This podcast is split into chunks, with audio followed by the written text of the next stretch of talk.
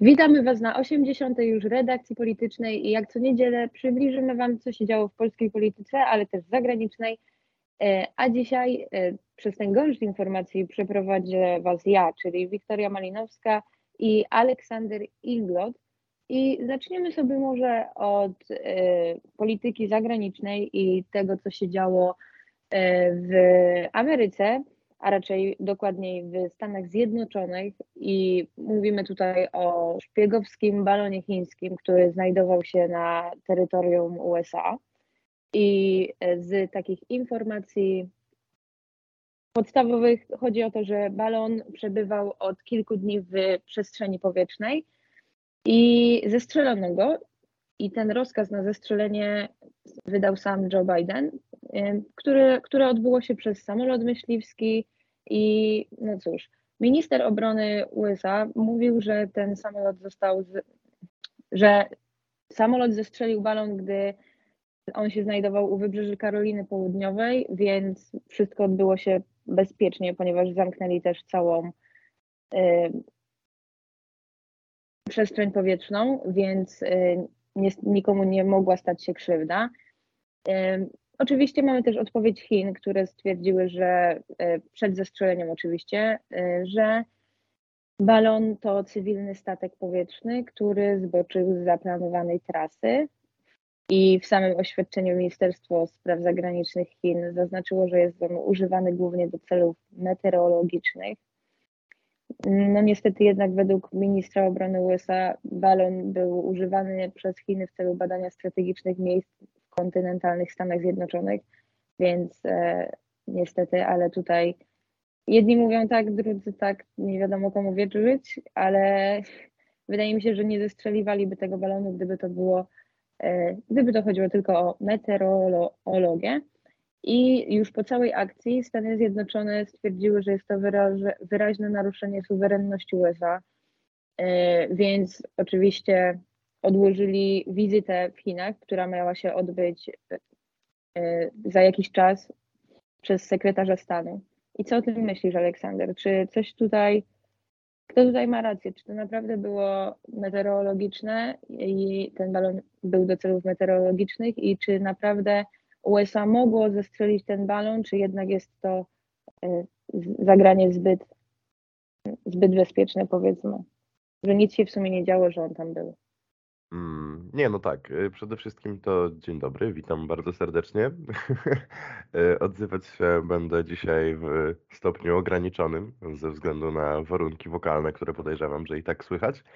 A odpowiadając na Twoje pytanie, to mm, nie no, nie oszukujmy się, nie, nie bądźmy, nie bądźmy jacyś tacy łatwowierni. Myślę, że to zdecydowanie był balon szpiegowski, który, których jest pełno wszędzie. E, tylko widocznie tego, tego się nie dało dobrze ukryć, no bo on został zestrzelony nad Atlantykiem, czyli podejrzewam, że po prostu w pewnym momencie wysiadły mu jakieś e, mechanizmy kamuflujące. Oczywiście na, na radarach. Mm, I był to jak najbardziej, moim zdaniem, balon szpiegowski. E, I Stany Zjednoczone jak najbardziej miały prawo do zestrzelenia go. Mm, tylko pytanie, czy teraz jak teraz dalej potoczą się stosunki dyplomatyczne i jak tutaj potoczy się y, gra już y, słów, bo zobaczymy, czy obronną ręką wyjdą z tego Stany, czy Chiny. Y, chociaż ja bym tak strzelał, że bardziej jakieś takie 2-3 tygodnie i już wszyscy o tym zapomną i się nic nie wydarzy, bo no bo w tym momencie ani Chiny, ani Stany Zjednoczone nie mają za bardzo zasobów na prowadzenie jakiegoś takiego, powiedzmy, otwartego sporu. Mm, I, i, I oba te kraje są zajęte jakimiś swoimi wewnątrz, wewnątrz jakby krajowymi kryzysami, bo w Chinach nadal mamy ten największy kryzys społeczny wywołany przez y, lockdowny i tak dalej, a przekładający się już na wszystkie inne y, sfery życia y, publicznego. A w Stanach Zjednoczonych, no tak jak w Stanach Zjednoczonych, no kryzys goni kryzys i służba zdrowia, i edukacja, i narastająca polaryzacja społeczna, która już bagatela od 8 lat cały czas trwa, więc wydaje mi się, że o ile rzeczywiście mógł to być balon szpiegowski, o tyle wydaje mi się, że zostaną podane sobie dwie jakieś niewidzialne ręce, żeby na przyszłość robić to jakoś delikatniej, bo w tym momencie i tak nie mają głowy, żeby się tym jakoś bardziej przejmować. I tym akcentem jednak e, szczęśliwym, bo nie chcielibyśmy, żeby wybuchała druga zbrojna, druga zbrojna wojna, więc e, przejdźmy do następnego tematu. Teraz już na polskim, polskiej scenie politycznej o nowelizacji kodeksu wyborczego, które zostało wprowadzone przez partię rządzącą.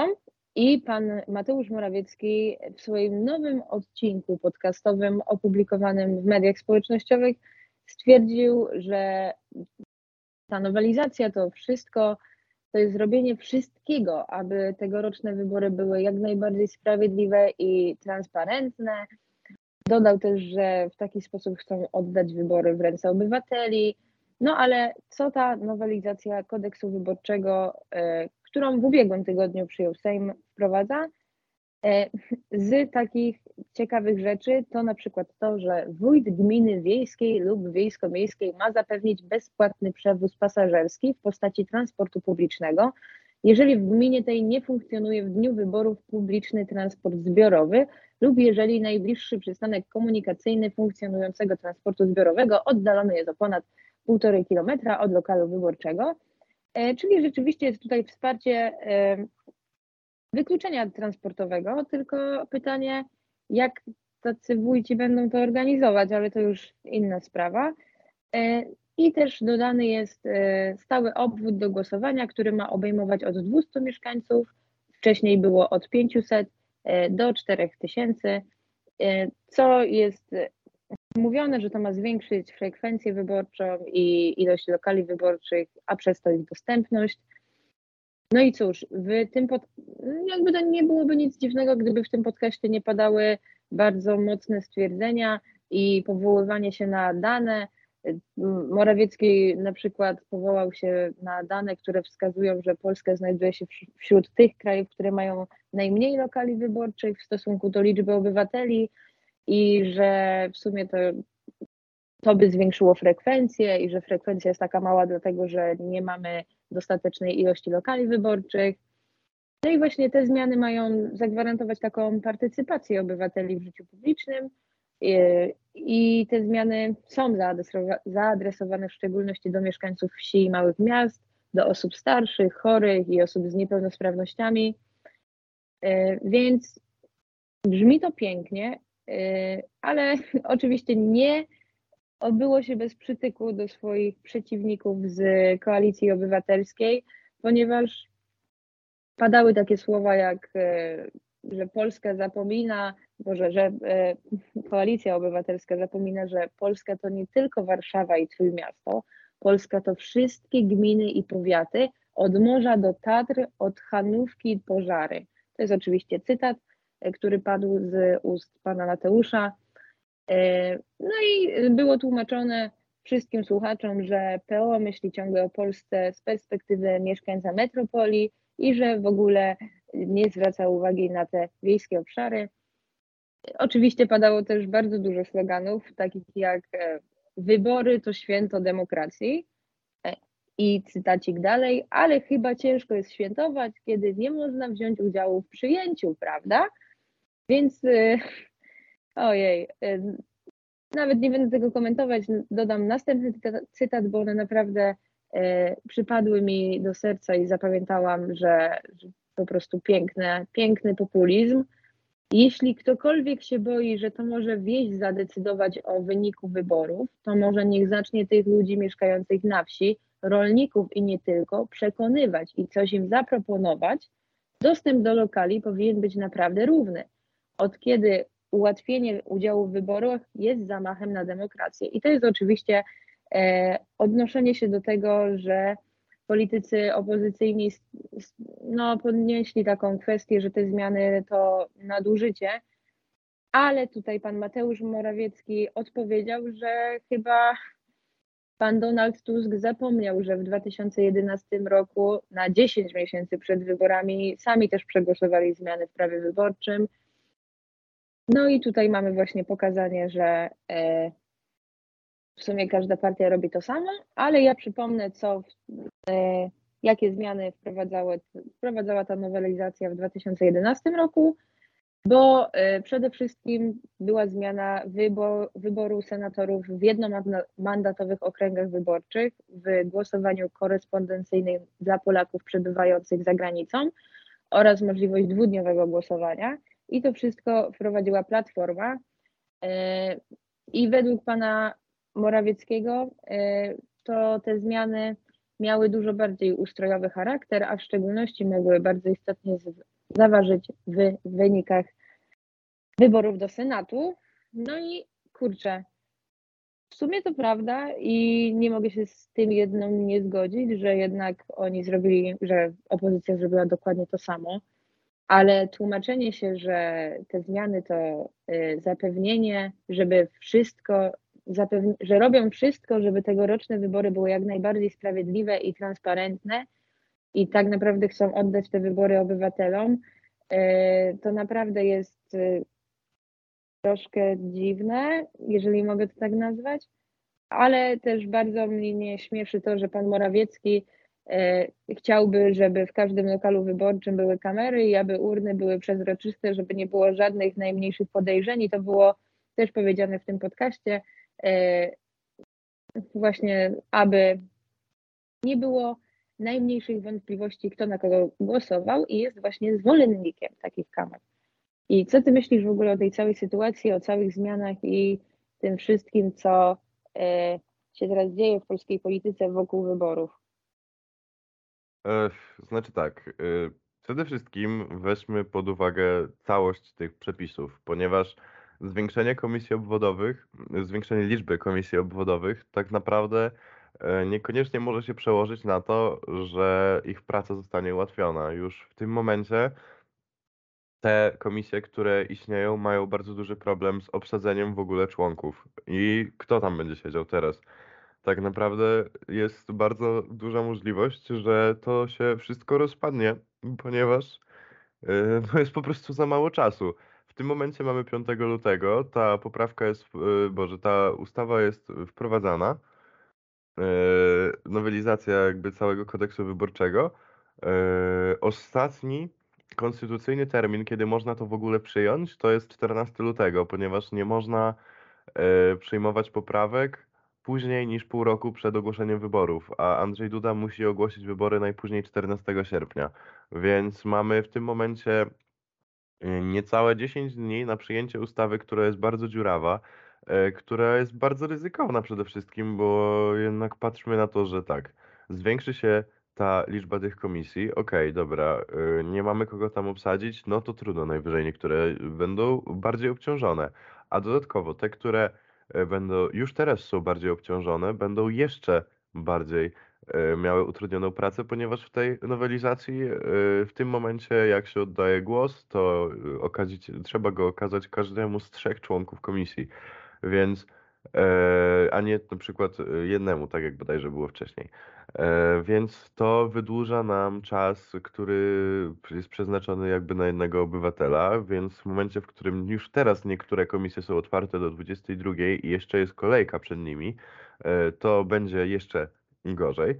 Mm, natomiast kwestia, która jest najbardziej rażąca, to jest kwestia tych tak zwanych mężów zaufania, bo powołany miał zostać E, stanowisko męża zaufania, które już pomijam fakt notabene, że będzie finansowane z budżetu państwa, a jak sobie policzymy, ile będzie tych komisji obwodowych i ile e, każdemu mężowi zaufania się należy, to już znowu e, pojawia się pytanie o ten istniejący deficyt budżetowy.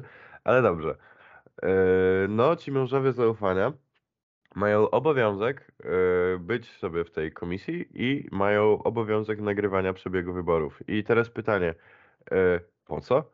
W sensie oni mają obowiązek rejestrowania wszystkiego, co tam się dzieje e, za pomocą swoich jakichś tam nośników i wysyłania tego na specjalny serwer Ministerstwa Cyfryzacji.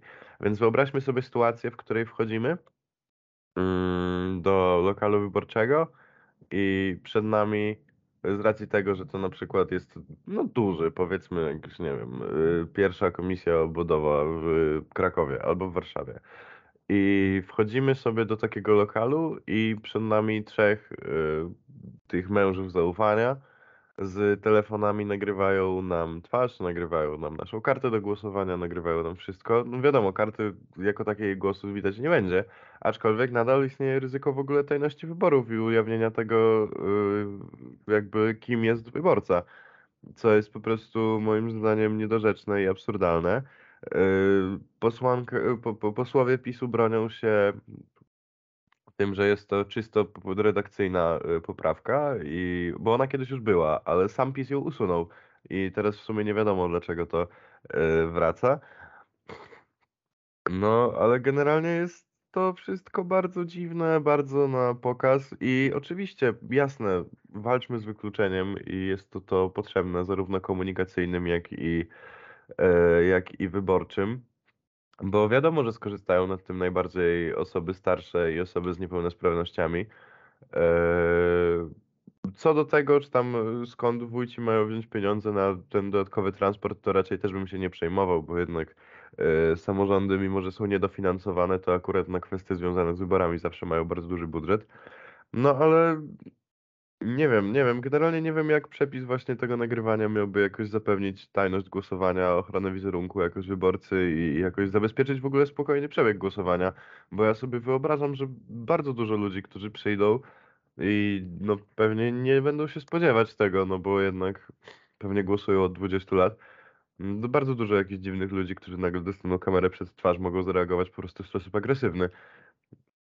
Więc nie wiem, to jest takie kopanie się po czołach po raz kolejny i jeżeli budżetowo nas to nie obciąży, to na pewno obciąży administracyjnie i no w sensie, no dobrze, fajnie, że wprowadzamy takie zmiany.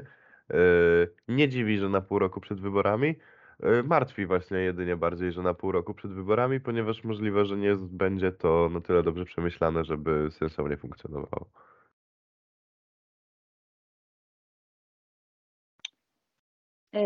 Dobra.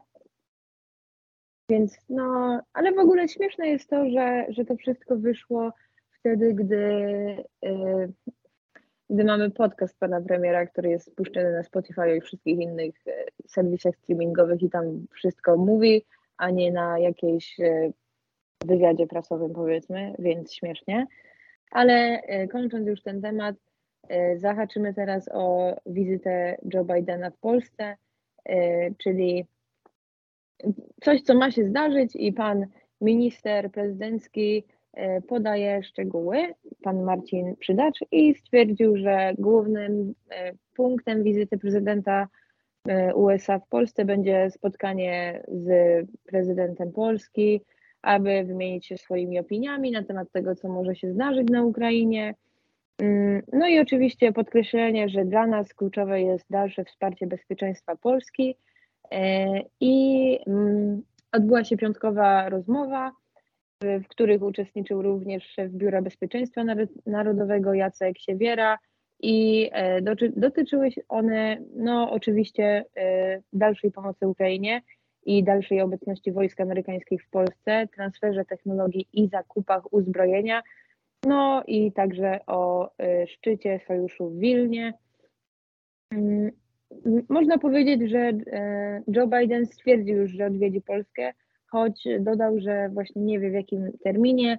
Y, I w TVP Info szef Biura Polityki Międzynarodowej stwierdził, że prezydent Joe Biden przyjedzie do Polski na pewno, ale nie wiadomo, czy to kwestia dni czy tygodni. E, no i fajnie odpowiedział pozytywnie na zaproszenie prezydenta Andrzeja Dudy. E, i no, jest to oczywiście takie umocnienie tego sojuszu z Amerykanami, więc e, nie wiadomo ile może trwać ta wizyta prezydenta. I minister zauważył, że generalnie wizyty Joe Bidena są stosunkowo intensywne, bo przylatuje do Europy raz na jakiś czas, ale po prostu raczej dużo rzeczy ogląda i dużo, o dużo rzeczach mówi, porusza różne tematy i będzie to oczywiście druga wizyta w Polsce w niedługim okresie czasu. I nie wiem, czy mam coś więcej do dodania. Nie wiem, czy ty, Aleksander, coś masz do dodania, bo to bardziej taka informacja techniczna. Nie no, nie wiem, czy tutaj jest w zasadzie cokolwiek do dodawania. Nie wiem, czym jest się czym cieszyć. W sensie, jakby, no fajnie, przyjeżdża sobie. I przyjeżdża, tylko warto też zaznaczyć, że on przyjeżdża tylko i wyłącznie dlatego, że i tak będzie blisko, to czemu miałby nie przyjechać. Yy, I taką, w ogóle tą informację jakoś tam potwierdził yy, bodajże mm, Marcin Przydacz, czyli szef prezydenckiego Biura Polityki Międzynarodowej. No i on tam mówił, że to, to co wszystko, co, co ty powiedziałaś, jeszcze przy okazji tam, że, że niby to będzie istotne w ramach zacieśnienia komunikacji prezydenckiej między naszymi krajami i że duży krok naprzód, jeśli chodzi o intensyfikację spotkań na najwyższym szczeblu politycznym, bla, bla, bla. W sensie, no fajnie, ale jakby, nie wiem, ja trochę mam takie ambiwalentny stosunek mam generalnie do tych wizyt, bo nie wiem, czy to dalej jest 2001 rok, czy, czy, czy nawet 95, że Polska się musi cieszyć, że przedstawiciel Stanów Zjednoczonych tutaj przyjeżdża. Nie wiem, nie wiem, w sensie no fajnie i co, poklepie nas po plecach i czy, czy, czy gdzie indziej, ale to w klepanie przez Joe Bidena już nie będę wchodził. Eee, no nie wiem, w sensie, no fajnie, no super, mamy sojusznika i ten sojusznik jest jaki jest, ale jest całkiem silny i przyjemny. Ale dlaczego tak to celebrować? Nie wiem. W sensie, no mówię, dobrze że zacieśniamy stosunki ze Stanami Zjednoczonymi, lepiej na zachód niż na wschód, ale żeby zrobić z tego jakiś taki event, to no nie wiem, chyba rzeczywiście coś ciekawego mają ogłosić, dlatego to tak wampują, ale mocno wątpię. No dobrze, więc e, chyba moje tematy się wyczerpały, więc nie wiem, czy Aleksander masz coś do dodania na temat e, tego, co dzieje się w polskiej polityce. Nie no, ja myślę, że ogólnie teraz się dzieje dużo, bo to już teraz cały czas się będzie działo dużo, bo jednak wychodzimy już z tego sezonu ogórkowego e, politycznego, bo, bo, bo wszyscy już e, coraz bardziej chyba czują na sobie jakiś tam na swoich plecach oddech kontrkandydatów związanych mm, z, z, z wyborami parlamentarnymi. I całkiem dużo się dzieje w sumie. E, Ostatnio bardziej na szczeblu powiedzmy małym niż dużym, bo chociażby przyznać trzeba, że całkiem niespodziewanie ostatnimi czasy internet obiegła decyzja wspólnego startu porozumienia z Agrounią. E, I tak, jak ja to przeczytałem, slash usłyszałem, to też potrzebowałem to przeczytać jeszcze raz, więc wam też to powiem drugi raz. E, Porozumienie Jarosława Gowina, niegdyś e, część Zjednoczonej Prawicy e, i Agrounia, czyli partia zarejestrowana przez Michała Kołodziejczaka w zeszłym roku. Partia protestu, partia próbująca zabierać komukolwiek elektorat, zarówno PiSowi, jak i PSL-owi. E, obecnie w sondażach porozumienie mniej więcej 0,5% poparcia, Agrounia 2%. E, I w ogóle skąd to się wzięło? No, generalnie jak wynika z doniesień Wirtualnej Polski, e, to oba te ugrupowania planują połączyć siły, by stanąć w szranki przed jesiennymi wyborami. I o ile tutaj podchodziłbym do tego z dystansem, to jednak przyznać trzeba Wirtualnej Polsce, że oni się rzadko mylą. A nawet jeśli się mylą, to nie tak w 100%, więc coś na rzeczy i tak musi być. No, ale jak twierdzą jakby rozmówcy z obu partii, decyzja ma być jakby podyktowana faktem braku y, deklaracji największych ugrupowań opozycyjnych, takich jak tam y, KO czy, czy, czy Polska 2050. Y, Więc w sumie skoro oni stwierdzili, że skoro i tak nic nie jest wiadomo, to lepiej podjąć decyzję razem i sobie pójdą razem. No i rejestracja nowej partii miała się już zacząć, jednak nazwa jej tam wciąż nie jest znana. I teoretycznie dzisiaj powinny być te posiedzenia obu stron, mm, które mają podjąć ostateczną decyzję, więc możliwe, że jak wy tego słuchacie, to już wiecie więcej ode mnie, ale, ale może też i nie. No wiadomo tylko, że yy, Michał Kołodziejczak odmawia komentarza na ten temat, a przywódczyni porozumienia, nowa Magdalena Sroka, znaczy już nie taka nowa w zasadzie, zdecydowanie również uchyla się od kontaktu, nie odbierając telefonów od dziennikarzy. E, był pytany również Jan Strzeżek, który się mocno uciekał od tego. Natomiast y, jedyną osobą, która raczyła się wypowiedzieć, był poseł Michał Wypij, czyli poseł Porozumienia, który stwierdził, że dla niego jest to całkowicie niezrozumiała decyzja kierownictwa partii, której nie popiera i która będzie miała daleko idące konsekwencje. Przyznać trzeba, że moim zdaniem, mimo że Porozumienie już od lat nie może dyktować żadnych e, kart nikomu, to jednak wydaje mi się, że decyzja zbratania się z Michałem Kołodziejczakiem i z jego całkiem niepewnym środowiskiem parlamentarnym może być e, kolejnym już, żeby już nie liczyć, że czwartym, piątym czy szóstym, ale naprawdę mocno kolejnym gwoździem do trumny dawnego ugrupowania Jarosława Gowina. E, swoje zdziwienie również jakby okazywał e, bardzo znany politolog Andrzej Dudek, który mówił, że sama wieść jest bardzo zaskakująca właśnie z punktu widzenia porozumienia, bo jednak porozumienie zawsze było partią raczej taką bardziej konserwatywno-liberalną, mm, no, a przynajmniej liberalną gospodarczo, a Agrounia jest no znacznie bardziej czerwona. Więc no to się coś nie spina.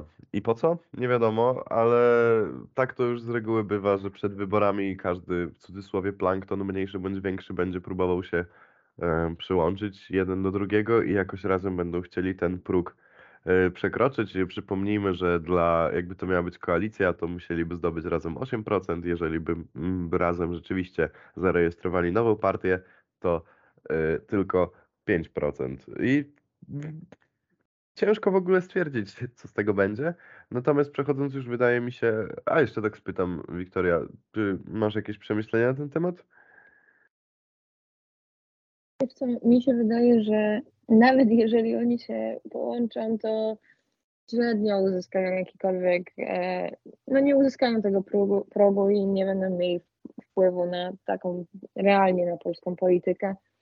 E, nie wiem, czy fajnie, że próbują, bo to porozumienie a ciężko jest z nimi, oni bardzo często właśnie zawierają porozumienie. Dla mnie to też jest dziwne, że właśnie akurat za Unią, e, ale tak oprócz e, takich słów zdziwienia i tego, że w sumie to jestem zdziwiona, a z drugiej strony to chwytają się tego, co mogą, to nic więcej nie mam do dodania. No to jak nic więcej nie masz do dodania na poziomie takim właśnie małym, to może będziesz miała do dodania coś więcej w, na poziomie troszkę większym. Ponieważ wczoraj Rada Krajowa Partii Razem jednogłośnie przyjęła uchwałę mówiącą o tym, że najskuteczniejszą formułą startu jest wspólny start w lewicowej koalicji.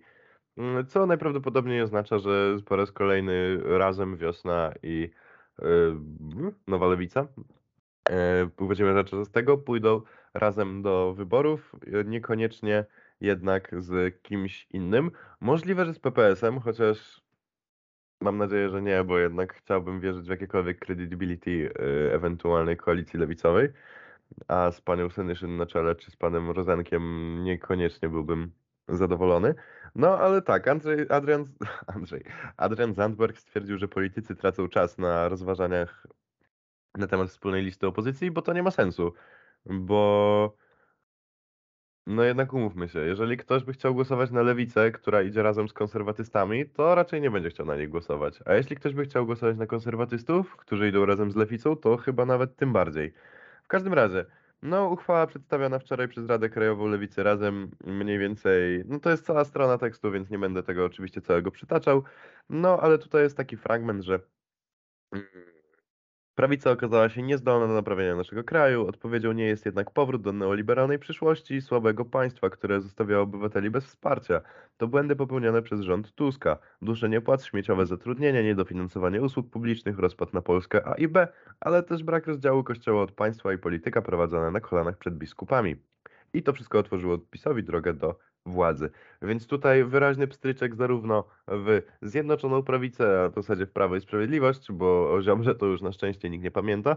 Eee, zobaczymy, czy to dobrze, czy źle. Eee, ale też właśnie pstryczek w Tuska, który bardzo mocno próbował eee, no forsować tę wspólną listę, bo wiadomo by było, że jakby koalicja obywatelska była na wspólnej liście z jakąś tam lewicą, czy, czy, czy właśnie, nie wiem, z porozumieniem, to te partie stałyby się znacznie bardziej podatne na wpływy ze strony koalicji, więc y, nie ma co się dziwić, że koalicjanci obywatelscy lobbowali za tym. No ale y, w tym momencie Lewica oficjalnie już mówi, że, y, a przynajmniej razem, oficjalnie mówią, że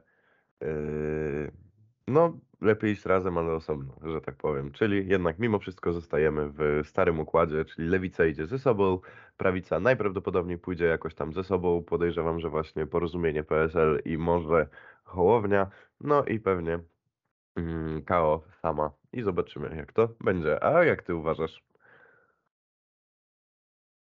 Ja w ogóle mam taki problem z lewicą, że ona co jakiś czas robi tysiąc rozłamów między sobą, kłócą się między sobą, e, składają obietnice, których nie jesteśmy w stanie spełnić w swoich wystąpieniach.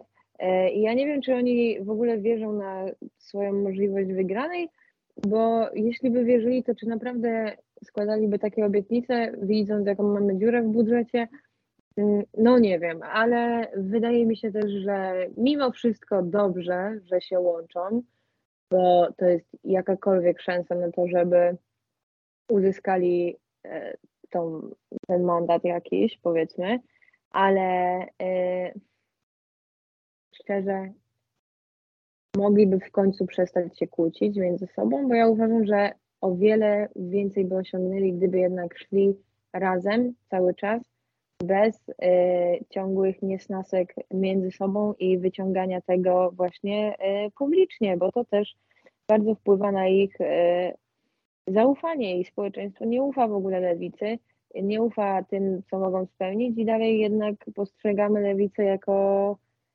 coś takiego jak w sumie konfederację, tylko z zupełnie drugiej strony i tak jak lewaki, w cudzysłowie oczywiście, E, śmieją się z Konfederacji, to tak Konfederacja śmieje się z lewaków i eh, dobrze przynajmniej, że się nie łączą właśnie z jakąś prawicą, tylko jednak między sobą.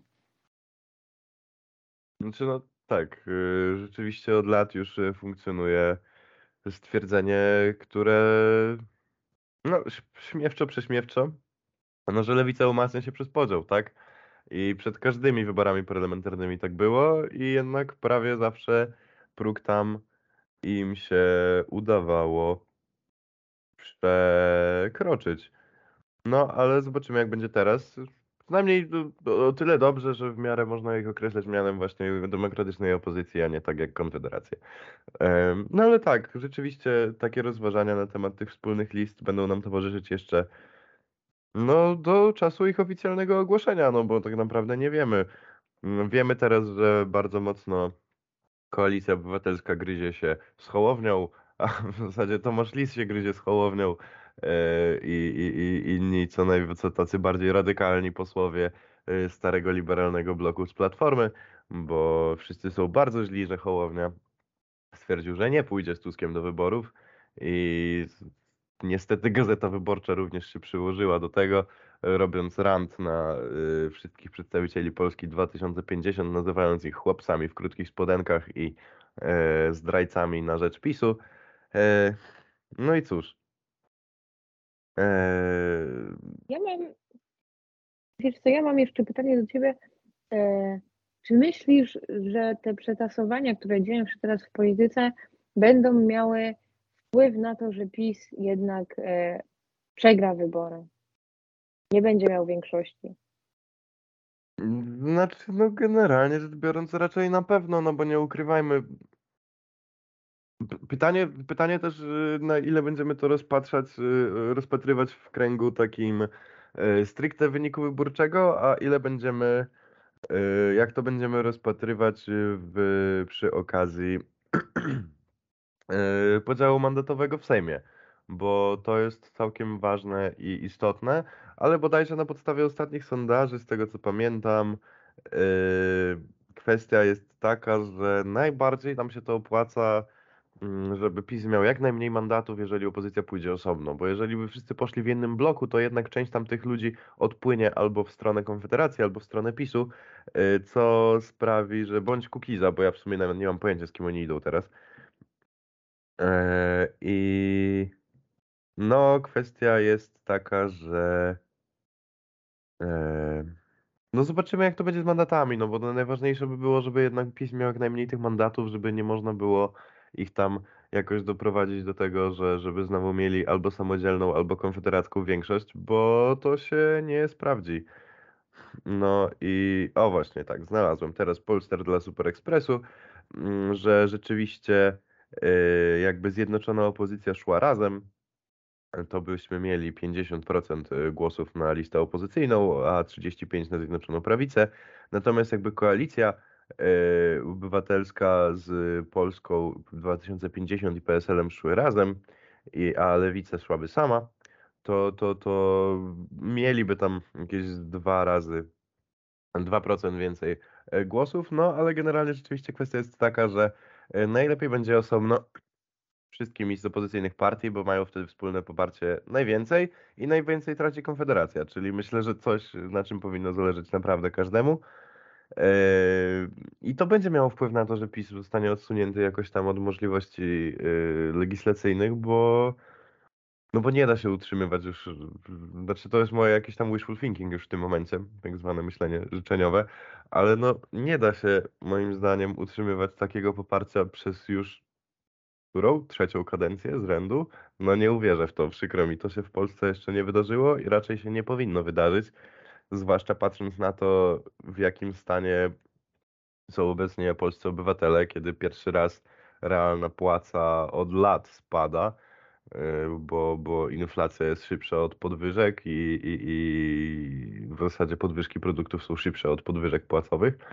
No więc, no nie wiem, Moim zdaniem ta frustracja jednak musi do czegoś doprowadzić i, i, i kwestia przetasowań to jest tylko i wyłącznie te, kwestia tego, czy chcemy oddać znowu całą władzę w ręce koalicji obywatelskiej pod przykrywką wspólnej listy, czy może jednak nie.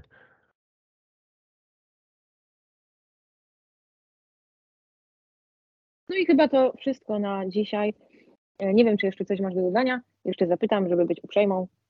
No to, żeby być uprzejmym, odpowiem, że nie. Mogę do, dodać tylko i wyłącznie, że bardzo się cieszę, że przez, podczas trwania naszej rozmowy przestał padać ten okropny śnieg. Nawet troszkę jasno się zrobiło na niebie, choć jest bardzo zachmurzone wszystko.